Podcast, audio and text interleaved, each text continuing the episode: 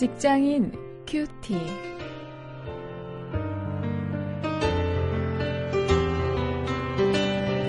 여러분 안녕하십니까? 1월 25일 오늘도 계속해서 창세기 26장 6절부터 11절 말씀을 가지고 이기심으로 다른 사람들을 다치게 말라 이런 제목을 가지고 직장 생활이라는 주제를 함께 생각해 보겠습니다.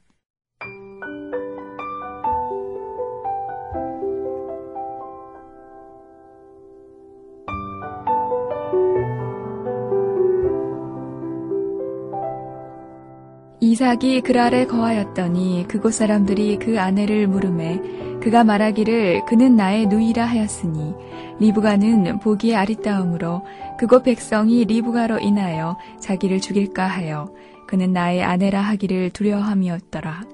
이삭이 거기 오래 거하였더니 이삭이 그 아내 리브가를 껴안은 것을 블레셋 왕 아비멜렉이 창으로 내다본지라. 이에 아비멜렉이 이삭을 불러 이르되 그가 정녕 네 아내 연을 어찌 내 누이라 하였느냐? 이삭이 그에게 대답하되 내 생각에 그를 인하여 내가 죽게 될까 두려워하였음이로라. 아비멜렉이 가로되 네가 어찌 우리에게 이렇게 행하였느냐? 백성 중 하나가 네 아내와 동침하기 쉬었을 뻔하였은즉 네가 죄를 우리에게 입혔으리라. 아비멜렉이 이에 모든 백성에게 명하여 가로되 이 사람이나 그 아내에게 범하는 자는 죽이리라 하였더라.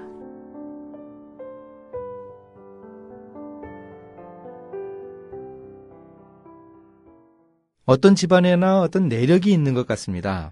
이 이삭의 집안에도 내력이 있었습니다. 뭐 이것이 어떤 저자가 얘기한 그 풀리지 않는 가정의 저주 이런 것은 결코 아닙니다만 이 이삭의 집안에는 아내를 팔아서 목숨도 건지고 또 재물도 얻는 어, 그런 아주 묘한 방법이었습니다. 아주 못된 방법이었죠. 아버지 아브라함 때부터 아내를 누이라고 속여서 주변 사람들을 헷갈리게 했습니다. 어, 그렇게 아내를 누이라고 하니까 그 누이를 데려가면서 지참금으로 많은 돈을 주었습니다. 그 돈을 다 받아 챙기고 또이 아내였던 그 어, 누이라고 했던 그 아내를 다시 또 돌려받기도 하고 이런 일이 있었습니다. 이미 아버지 아브라함은 두 번이나 그런 전력이 있는 사람이었습니다. 아마도 아버지 아브라함이 자주 그렇게 거짓말하는 모습을 이삭이 보고 자랐을 것입니다. 그러니 자연스럽게 아버지의 그 모습을 배웠겠죠. 오늘 본문 속에서 어, 이삭은 또 그렇게 아버지처럼 거짓말을 합니다. 이런 거짓말은 우리 직장인들이 일터에서도 자주 저지릅니다. 이 관행처럼 별로 거리낌 없이 하는 거짓말들이 있습니다. 또 집에서도 흔히 저지를 수 있습니다. 우리가 아이들이 듣는 데서 어, 아빠 없다고 해 이렇게 얘기하는 것 아이들이 보고 심각하게 배웁니다. 그 거짓말을 아주 자연스럽게 배웁니다. 있어도 없는 척 그렇게 할 수 있는 거구나. 아버지가 내게 가르쳐 주시는구나. 어, 이렇게 생각하고 배우게 됩니다. 아주 큰 일입니다. 이 이삭의 이런 거짓말이 어떤 심각한 결과를 초래했는가 그걸 살펴보면서 어, 우리가 좀 우리의 모습도 반성해 볼 수 있기 바랍니다. 9절에서 11절에 보면 이방인의 뼈 있는 질책을 우리가 볼 수 있습니다. 이삭으로부터 황당한 일을 당한 이 블레셋 왕 아비멜렉이 이삭을 꾸짖었습니다. 점잖은 어조로 꾸짖었습니다. 이렇게 얘기합니다. 만약 블레셋 백성 중에 하나가 당신의 아내 리브가와 동침했다면 그 사람에게 큰 죄를 입힐 뻔하지 않았느냐 이렇게 질책을 했습니다. 생각해 보십시오. 하나님을 믿는 사람은 목숨이 아까워서 아내를 누이라고 거짓말하고 어, 그를 본 이 이방인 왕은 어, 이렇게 높은 윤리적인 도덕적인 수준을 가지고 질책하고 있습니다. 얼마나 창피한 일입니까?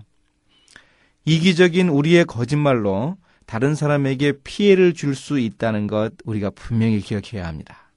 이런 이삭의 실패를 거울 삼아서 우리도 이웃에게 피해를 주지 않기 위해서 노력해야 합니다. 이삭이 가졌던 그 이기적인 마음, 내 목숨 하나 좀 돌아보자. 내 목숨 살아나면 어떤 다른 것이 예, 문제가 되겠는가. 이런 생각으로 거짓말 했다가 다른 사람들을 다칠 뻔하게 했단 말이죠. 우리 그리스도인들은 사람들에게 생명을 주고 사람들에게 유익을 주는 사람들이어야 합니다. 세상 사람들을 그렇게 복되게 해야 합니다. 그게 바로 아브라함에게 주신 너는 복의 근원이 되게 할 것이라 한 그 언약의 한 요소이죠.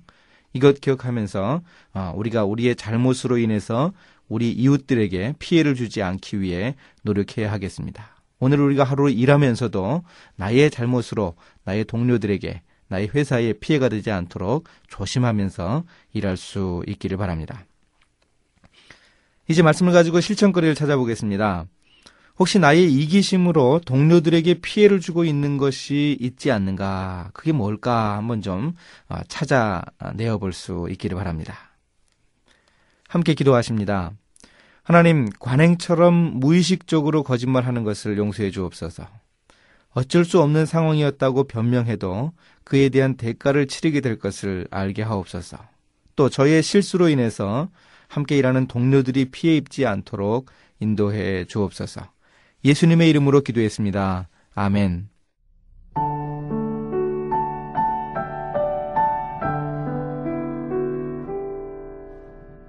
거짓말이 공동체를 무너뜨립니다.